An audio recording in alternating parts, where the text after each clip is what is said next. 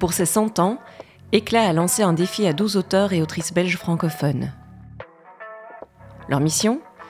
Écrire une nouvelle originale autour des sens ou de la perception. Un thème volontairement inclusif, mais aussi un défi en termes de création.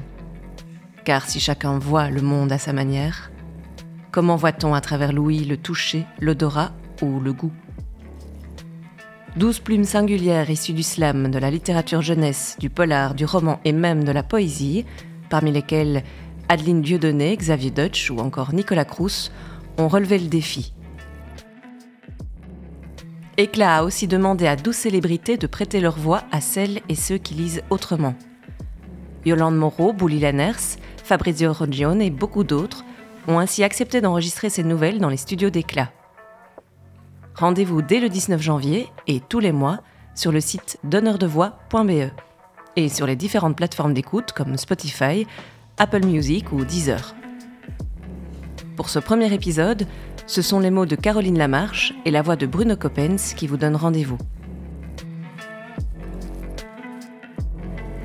Belle écoute